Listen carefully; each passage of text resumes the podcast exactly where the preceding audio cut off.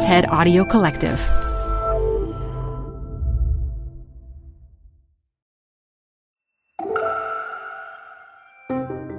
It's TED Talks Daily. I'm Elise Hu.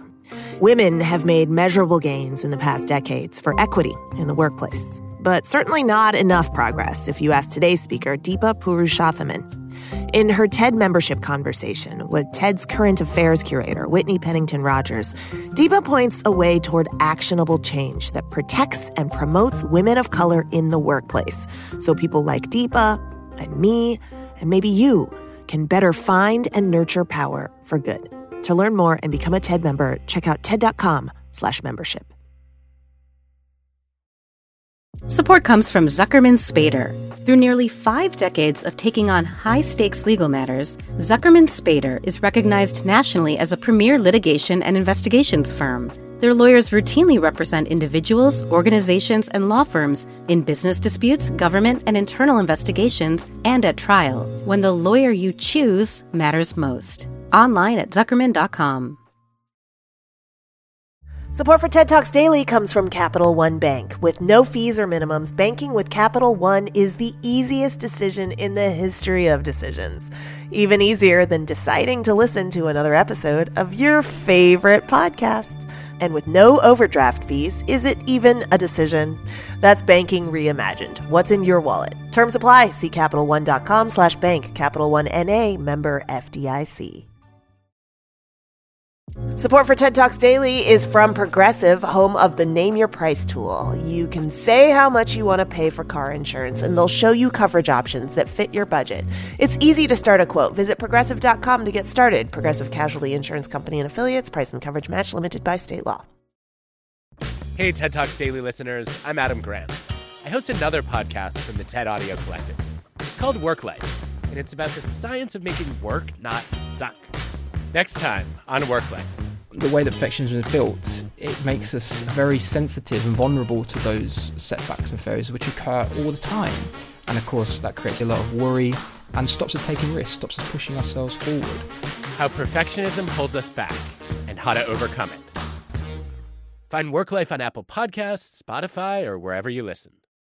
13 years ago, I had just made partner in my large global services firm. I was one of the first, one of the only. And I was celebrating in New York uh, with a friend, someone I'd gone to business school with, um, a really close friend of mine. In the book that I wrote, I called him Walter. That's not his real name, but we're going to call him Walter for today as well. And Walter and I were sitting in a bar in, in New York. Um, we were going to have a big dinner to celebrate our collective successes. He had just gotten promoted to partner in his firm as well. And the waiter had just delivered, you know, champagne, put two glasses in front of us, and we were toasting we put the glasses down and i started to tell walter i although excited um, and it was a hard one uh, process to get there. It's almost a year and a half process you know in addition to all of the other years of getting there to make partner. You have to audition and there's lots of steps to it. Um, i was really excited but i was also really nervous. I felt all eyes were on me. I felt like what i did next would really you know not only reflect on me but would reflect on other women of color around me. And so i was sharing with him i was nervous and without skipping a beat, Walter turned to me and said, You have nothing to worry about. You are golden. You're going to skate by. You're a twofer. You check two boxes. Nothing to worry about. He said, But people like me, I'm a white man, I'm going to have to work harder. I'm going to have to work harder to earn everything I get next. You're going to be handed things. And I just remember feeling deflated. I went from this instant high, and I'm sitting with one of my best friends, and we're going to have this great meal, to just I had the bottom fall out. And I couldn't put words around what I felt. I felt pain, I felt shame, I felt confusion, and I felt my joy leaving in that moment. And I don't know that I got it back for the rest of the dinner. Um, and what was so hard about it is Walter was a good friend. And I didn't have words for what I was experiencing, but I now, you know, I've thought about it a lot since then. Now I know that some of what I was experiencing is what women of color face in the workplace. You can have the highest high, and in the same moment, someone just says something or does something and it just doesn't feel right. It's just wrong. And it just, you know, high and lows in the same moment. And so we're going to come back to the Walter story uh, later because there's a lot more to unpack there. But for now, I just want to leave that story with you to, you know, kind of set context for what we're going to talk about today. I, I believe, you know, Walter had no ill will in what he was saying. I don't think he even understood what he was saying, which is also part of the challenge in, in topics like this. But it really affected me. I worried about not only Walter, but I worried about what do other people think? Does everyone see me and think I got this huge role because I'm a twofer, because I check two boxes, that it's not because of how good I am at what I do, but because of what I represent. You know, I've now come to learn I can't worry about that, but at the time it really weighed on me quite a bit. I left that job a few years ago. It took me almost three years between knowing I wanted to leave and leaving. And it took me three years because I felt such responsibility as one of the only women of color sitting at the seat. I felt not only responsible to myself, but to the women of color around me. And I wanted to make sure that my leaving and my quitting and my exiting wouldn't reflect badly on my own, my own performance and my own capabilities, but wouldn't reflect badly on others who came after me, that people wouldn't say, oh, she couldn't hack it. Um, and so I really sat in wanting to leave and not being able to. And so what I started to do is I started to gather women of color. Initially started one on one, and I wanted to figure out, you know, where does someone at a senior level go? With help of uh, my now business partner, I did 12 dinners across the country with 20 or 30 women of color each. What I heard was story upon story around microaggressions, around racism, around how women navigated spaces where they felt alone those conversations became the basis of, of the book we're going to talk about today. It also became the basis of the company that I founded with my co founder. It's called nFormation, and we provide safe, brave, and new space for women of color. I also just want to end with maybe just three concepts that are really big in the book and maybe a little bit of a foundation for what we're going to talk about today. The book is about women of color and finding power, forging power. Um, and one of the, the biggest ideas in the book is that corporate America is not a meritocracy and that we need to talk about that um, at least in the American t- context, until about two years ago, until George Floyd's murder, we weren't able to talk about race at work. It wasn't something that was acknowledged or I feel like we had permission to talk about. And there definitely wasn't willingness or openness to the idea that corporate America wasn't a meritocracy and that shows up differently for different people. And it's such an important conversation to have because without it, I think certain groups are told to just keep working harder and harder and yet not really um, able to understand or even talk about the fact that the system does treat some of us differently. And we need to talk about that if we're going to change it. So that's one big concept. Corporate America is not a meritocracy. The second concept I want to talk about is that we all can have power. We are all powerful. And I believe we find power through the idea of me and the idea of we. And so we need to go through our own process as women of color to figure out what are narratives that we've been taught or told, or ideas that we've been taught or told that we need to undo. I call that shedding. Like, how do we get rid of those messages that we're not powerful, that we're not leaders, that we're not enough? And how do we replace them with healthy messages? That's again the power of me, what you need to do for yourself to find your internal and individual power. But then once you find it, you need to find your sisters. You need to find other people if we're actually going to change structures. You cannot do that by yourself. And that's where the power of we comes in. So me and we, and that we're all powerful. That's the second, second thing I wanted to mention here. And the third and final, although there's many, many, many big topics in the book, is that this idea that anything that has come before can be undone and redone. I think sometimes we think of big things like structures and systems, and we think that's just how it is, and we have to operate within those contexts. Well, I interviewed over 500 women of color in writing this book, and I don't believe that. I think we can undo anything that has come before. We just have to give ourselves permission to do it. And I also think this is where it's not just upon women of color. So I wrote this book for women of color, but I'm going to share with you that it's a lot of allies, white leaders, men and women, and others who are picking it up and saying, this is really helpful for me to understand. And a lot of the concepts apply to me too. One other thing, I want to share that, you know, I use the term women of color. I know that's not applicable in all countries. Um, but I do think the concepts we're talking about are applicable, you know, in, in m- most contexts where there's a majority and a minority sort of dynamic going on in that sort of power struggle. Um, well, well, thank you for being with us, and um, thank you for for sharing um, those those tips from the book, and also the the story that you shared at the top. Um, you know, you tell this Walter story, then you go through this whole journey that you've been on. If you were back in that in that restaurant again today, what would you say to Walter now? I now would say like that's about him and it's not about me. It's not a reflection of my worth or my abilities. That's his like very narrow vision on how he sees the world. Um, so that's one thing. So I, I probably wouldn't have like internalized so much of that and set better boundaries. I think the other thing is I might have just gotten up and said, okay, if that's what you think, I'm, I'm out. Like, I don't need to sit here and have the rest of the dinner with you, right? I subsequently did have multiple conversations with him just so, you know, to try and get him to understand what he said. We are not as close as we used to be, and that has a lot to do with it. And so I had to, you know, just accept that certain people aren't going to get it.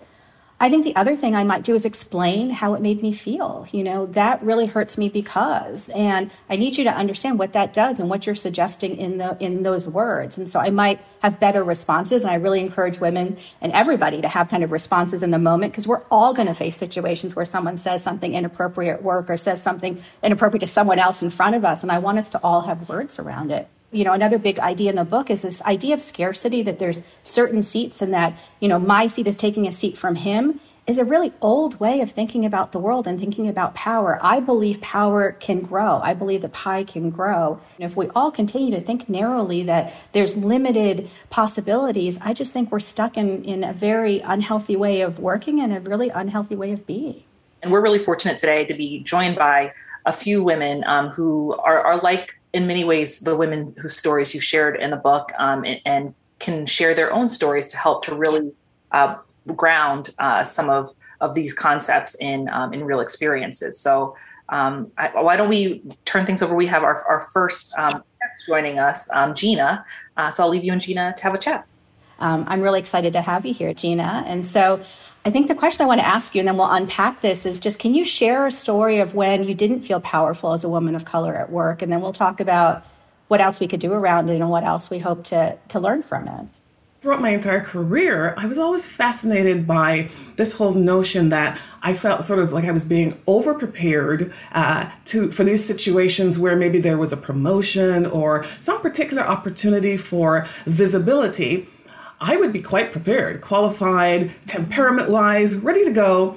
And I would go through these very extensive selection procedures and discover at the end that, in this case that I'm thinking about, there was this gentleman who got this job that I really wanted. This particular situation, I was told that the reason was because it was that person's turn, which basically means, you know, it has to do with how long you're in the group or in the organization. And that was really confusing for me because I'd been in the organization for quite a reasonable amount of time relative to this person, I was certainly more prepared in terms of experience, education, and all of those things. And it really got me to thinking, you know, what exactly is the value that this organization is seeing in me if, in fact, I, bring everything to the table and still it's not enough? I had the opportunity to ask them questions, you know, like, um, what would it take for me to be ready for the next opportunity? Which is actually a question I really encourage others to always ask. And the response to that question was not satisfactory. It was vague. It was about time and job. And so, you know, the thing is, uh, Deepa, that it's really important for a person like me to know my why. Why am I here? What do I, what is my value? And then I can evaluate how the organization responds to me the first thing that that you know stands out at me as you're sharing your story is this idea that a lot of women of color I interviewed, especially Black women, were told that they had to be two and four times um, as ready. Right, you have to work twice or four times as hard just to even be seen as qualified. Um, there was such a message of overworking amongst the women of color I interviewed, and this idea of perfection and having everything prepared and being buttoned up and almost over prepared because at some point your qualifications will be called into question. What would you encourage other women to ask so that they can figure that out? The kinds of questions uh, that I asked were questions about tell me, you know, what were the criteria that you used to make the decision? And that was when I eventually ferreted out that it really had something to do less with performance and capability and with these sort of more vague things that couldn't be, you know, documented. Um, so once you know what they say the criteria are, you can certainly dig into that and ask some more questions. But that other question about, well, what can I do differently to be ready for that next opportunity? That's a really critical question depending on the answer you, you get to that, you can say, well, do is there someone that you can assign to me, a coach if I need one, or some other person who can help me, you know, in this journey that I'm on, because I really would like to be able to optimize, you know, my contributions. And I know that you can help me. But I think we have to get more comfortable advocating for ourselves and finding ways that really uh, allow us to get gain more information. Because you're right. I mean, the other data that I found throughout the book is that women of color don't often get feedback, black women especially. Um, it, you'll get feedback in, in any sort of level of detail that's helpful. So thank you for sharing that. Oh, my pleasure. I, I, think Gina's example is so beautiful because the, the question I get is how do I stand up for myself? How can you advocate for yourself that isn't going to make people call you aggressive, right? Or, or, or too over the top. And, you know, in the book, I called it a little bit of Goldilocks. Like you, you can ask for things, but then you're also, there's backlash if you ask for too many things. And so it is hard. I think that's part of what we need to understand. I think the other thing I would say is this is also about sponsors and mentors, you know, and finding people that can help you navigate and help you understand cultures and pull you along as well. And one of my biggest challenges used to be I didn't see role models that looked like me, right? I was a first. And so I think one of the things I realized over time is I had to pick and choose from other people that were around me to kind of find a leadership style that worked for me. And some of my biggest advocates were white male leaders who I initially thought I had nothing in common with. And through uh, conversations, through breaking bread, through finding other ways to interact with each other, we found commonality. And they really have advocated for me in huge ways the book, it seems like in your writing of it, women of color were really at the center of it. Were really um, a big part of how you you frame this book. Um, but I'm interested to hear sort of what the response has been from allies and people who uh, are, are now part of that community.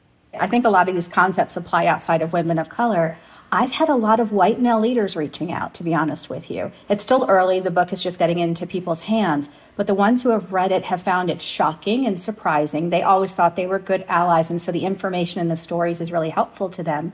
But they're also saying to me, work's not working for them either. And I think that's a really important concept. Like, so people of my generation and younger white men, you know, want to raise their children, want to be home more, want to, you know, have more flexibility. I think the setup of work is something that's not working for a lot of us. There's a thread throughout the book around permission. I think we all have to give ourselves permission and give each other permission to talk about things that, you know, we're told not to talk about, t- things we're taught to believe. And so much of what this book is about is rewriting success and rewriting leadership. My, my parents were immigrants to this country. So being the child of immigrants, you are taught to, to work hard and, you know, sacrifice a lot to kind of move ahead and find stability.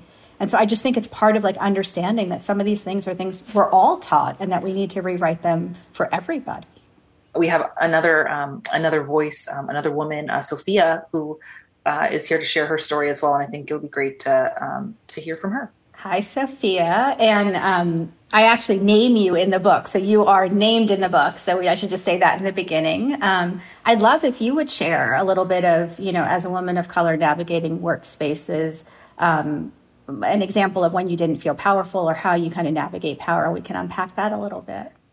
Yeah, my pleasure. Thank you. This conversation is like giving me shivers. Um, my family and I, we came to the States when I was five years old. And as so many first generation immigrants, you know, we poured everything into kind of embodying that model minority and working really hard and assimilating and and all to secure some social capital within a new country, right? And then I don't think it was until my early 30s when I started really reaching some heights in my career. And in the middle of all of that success, there was this sense that something was missing. For me, a lot of the work and the pivot came in taking a step back and going on this healing journey of, of reclaiming the intrinsic pride and belonging and sense of self worth that didn't come from being productive or um, achieving my professional goals. It came from um, an understanding of where I came from and my heritage and um, these kind of deeper aspects of my identity. So, along the way, I started a social enterprise um, called The Same Sky, and we now work with multi generational artisans in India and Africa. Uh, we provide them with a dignified livelihood, and we create accessories that help all of us kind of celebrate the the ways that our identities are, are unique and meaningful outside of just being productive. I know so many women of color I interviewed who won't talk about what they do on the weekends or won't share that they speak another language or won't bring their art. That was one one black woman who was, you know, told me a long story about how she wanted to bring all her black art to the office, but she didn't want to highlight her differences and she had a real struggle about whether or not she should share that. We need to really, you know, we need to shed things that don't work for us, but we also need to remember that we actually get our power from who we are and our lineage and where we come from and our histories. What was so fascinating to me in the 500 women I met and I interviewed was the pattern that I saw that the most senior women, like the ones that really reached like the C suite or the top, a lot of them had told themselves, I'm going to conform, I'll let certain things go. And once I get to the top, that's when I'll be myself. That's when I'll have power and I'll do it my way. And unfortunately, a lot of those women would share with me they had less ability and less power to do it their way and could less conform, less bring in the art, less do the hair the way they wanted at those senior levels because there was even more pressure to behave in a certain way around what leadership looked like and style looked like. And so I think part of the message of the book and part of what I think you're also sharing in your story is we need to find power as we go and we need to remember and not think it's something we'll find later. Like if you don't feel powerful as you're rising in the structure, it's very unlikely you're going to ultimately get to the seat and feel powerful because you won't know how to find your power and access your power and your power comes from inside in your history. Yeah, absolutely. No, the cognitive dissonance just grows. Yes, exactly. Well, thank you for sharing your story as you're going doing this work, having these conversations, and writing this book, what have you? How are you feeling? I guess about the, about the future. I want to be really clear about that because it is a very heavy book. Um, it, there's a lot that's there that can make you really feel sad, but the overall message and there is a tone to it that is very powerful. Like I'm very optimistic. I mean, I met amazing women with amazing skills who I think have different visions for what our future looks like. And so I just can't wait for them to have full voice and full space to, you know, share those ideas and make it become a reality. My work is women of color, but work isn't working for anybody. Like I use that line everywhere. You know, and we need to remake work so that it works for all. And I think if there was ever a time to change it, not just for women of color, but for everybody, it's now. So I'm very optimistic. Um, and I think that, you know, I already see change happening. I think this feels like a prime moment to undo some of the history, some of the narratives, some of the indoctrination that we've had that just doesn't work for us anymore. Support for TED Talks Daily comes from Odoo. If you feel like you're wasting time and money with your current business software or just want to know what you could be missing, then you need to join the millions of other users who switched to Odoo. Odoo is the affordable all in one management software with a library of fully integrated business applications that help you get more done in less time for a fraction of the price. To learn more, visit odoo.com slash TED Talks. That's O-D-O-O dot com slash TED Talks. Odoo, modern management made simple.